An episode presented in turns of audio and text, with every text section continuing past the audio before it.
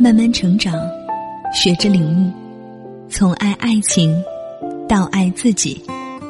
这里是遇见张小贤，欢迎来到遇见张小贤公众平台，我是主播可乐。十月一号是可可香奈儿女士逝世四十八周年，想起来之前看过她的传记，不禁感叹这个谜一样的人物。其实坊间不少关于她的传闻，或推崇或贬低，并非都是溢美之词。她的确是一位传奇女性，拥有出色的审美的创造力。在众人还在忙于设计繁复的蕾丝和穿着让人难受的绑带时期，她已经开始剪裁得体，穿着舒适的中性打扮。而且在刚刚创立品牌的时候，她还将这种个人爱好融入设计，改变了当时的女装设计理念。不再只是从男性的喜好出发，而是体谅女性的舒适和天然美感。他率先将男性的针织毛衣改为女装，还从水手裤中取材，推出了水手裤和沙滩睡衣，鼓励女性穿上男裤。他的身上有很多创新和挑战的地方，不断的展现在他的服装设计中，而且深受玛丽莲梦露喜欢的香奈儿五号，也是他和恩尼斯鲍一起创造的。最有意思的一则趣闻是，玛丽莲梦露出门必喷香奈儿五号香水。她还曾说，当人们问我我穿着什么入睡时，我会告诉他，我穿香奈儿五号香水入睡。是的，可可香奈儿创立的 Coco Chanel 就是一个如此先锋、时尚的品牌。它深入了解女性，颠覆着人们对美的认知，引领着新的生活风潮。它创造了小黑裙。菱形格纹，香奈儿五号、毕加索、达利、卡尔拉格斐、诗集、山茶花、威尼斯、中国屏风、巴洛克、双 C 标志，这些人人熟识的符号里，藏着属于他的华丽过往。他用这些取悦自己，取悦自己的审美和内心。她是一个独特、大胆、敢于追求、想要一切的女性。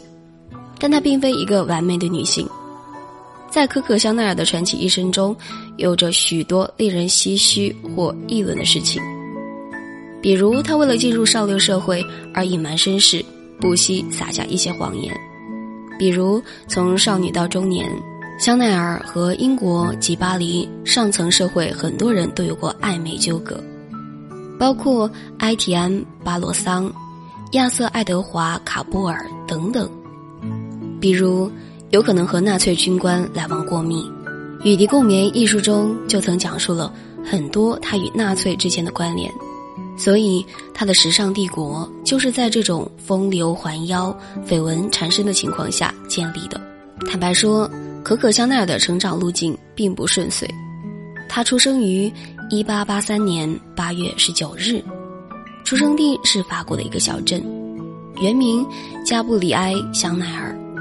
幼年一直被不幸笼罩，香奈儿从小生活在克雷兹修道院，家境贫困，母亲是村妇，父亲是商贩，并没有把他培养成千金闺秀的能力，所以很早他就懂得了自己需要自食其力。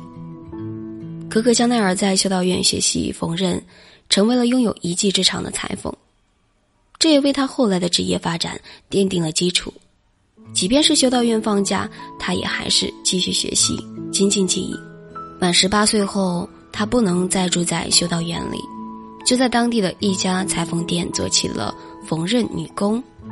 与此同时呢，他还兼职一份卖唱工作，唱歌跳舞吸引年轻军官。也是在那个时候获得了可可昵称。不过，这并不是什么好名字，Coco 是 Cocotte 的缩写。意为情妇。那段时间，他开始接触上流社会，也不得不为了伪装自己编织起谎言，说自己的母亲是在他六岁时去世的，事实上是十二岁，以及母亲离世后，父亲将他送给了姨妈照顾，独自去了美国，这都不是事实。但他还是因为情人亚瑟·爱德华·卡波尔的引荐，慢慢的展现出服装方面的才能。一九一零年，她开始成为了一名专业的女帽设计师，在巴黎开了一家香奈儿精品店。香奈儿 Mose 算是一步一个脚印进入了时尚圈。她实在是个有革新精神的女性。当时流行大帽檐，女性出门都戴着它们。她提起，戴巨大帽子还能活动吗？之后设计出简洁女帽，风靡一时。但做帽子绝不是他想到的终身事业，他向往着高级时装定制的领域，开始把目光锁定在那里。时尚芭莎杂志评价：没有香奈儿的女人与时尚无缘。他好像有用不完的点子，无论何时都信奉着“美丽的东西永不过时”这一句话。而美丽并不仅仅是材料质地的华贵，更是某种信念和创造力。他是一位不受限的设计者，所以可可和那个时代的潮流带领人一起为服装史做出了巨大的贡献。说到底，他是了解女性的，深入的挖掘自身，再从这个地方出发打动其他人。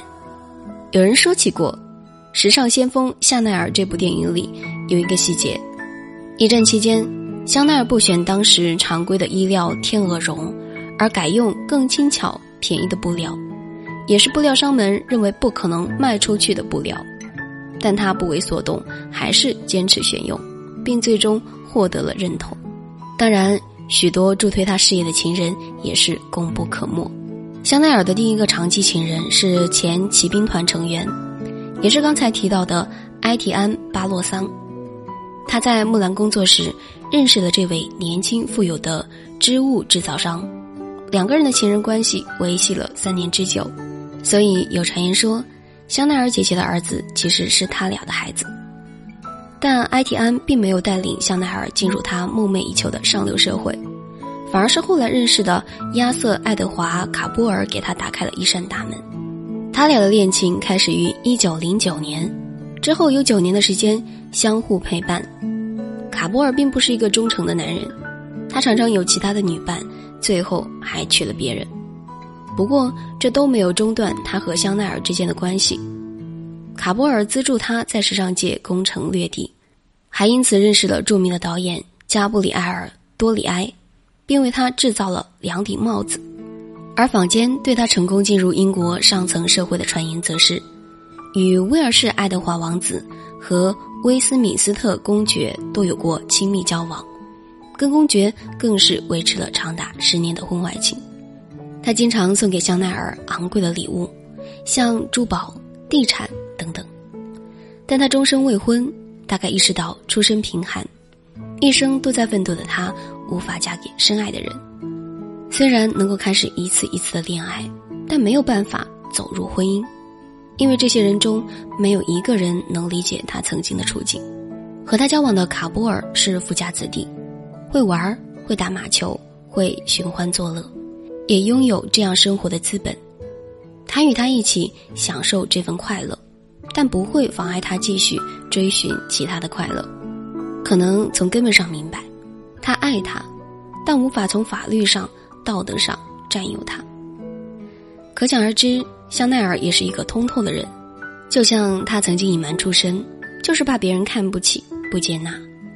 而这样的谎言可以维持十年、二十年，还是一辈子呢？到了后来，不也被戳穿了？一个拥有秘密的女人，在婚姻里是沉重的，而在恋爱里却是复杂诱惑的。所以这一生，她不是忠于爱情，而是忠于自己。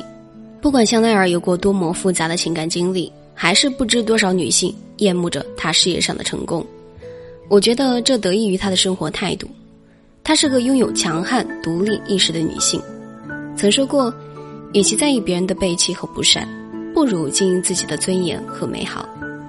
除非你是个下蛋的母鸡，否则温顺是做不了大事的。我拒绝可爱，我就是傲慢的，我绝不低头。如果你想要无可替代，就必须时刻与众不同。等诸多放在现在也不过时的话，他的时尚理念可不仅仅是穿衣戴帽、购买香水和手套。他更愿意让时尚的观点、生活方式成为展现一部分自己的方法。即便他已经去世多年，香奈儿的品牌依旧传承着他的风格理念。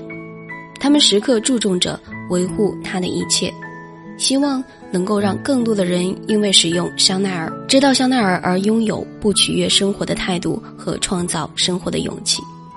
记得有个趣闻，二零零零年王菲发行的《预言》专辑中，有一首名为《香奈儿》的歌，还引起了一场小风波。因为香奈儿与香奈儿的中文名相同，因此惊动了香奈儿，要请律师，担心对品牌形象有影响。当时王菲经理人公司代言人邱黎宽，被记者问到时还说，王菲一早都讲那首同那个牌子没有关系。王菲说香奈儿代表好漂亮啦，王菲都不用借人做宣传。如果我是间公司，我要多谢王菲帮我宣传。不知道有多开心。暂时呢，我未收到投诉，要先了解。这可能跟香奈儿建立了近百年的形象都是高贵淑女路线，很怕有半点干扰。但好在坏事变好事，王菲天后还顺便给香奈儿免费做了宣传。无论如何，人们喜欢香奈儿，热爱香奈儿，这是一件好事。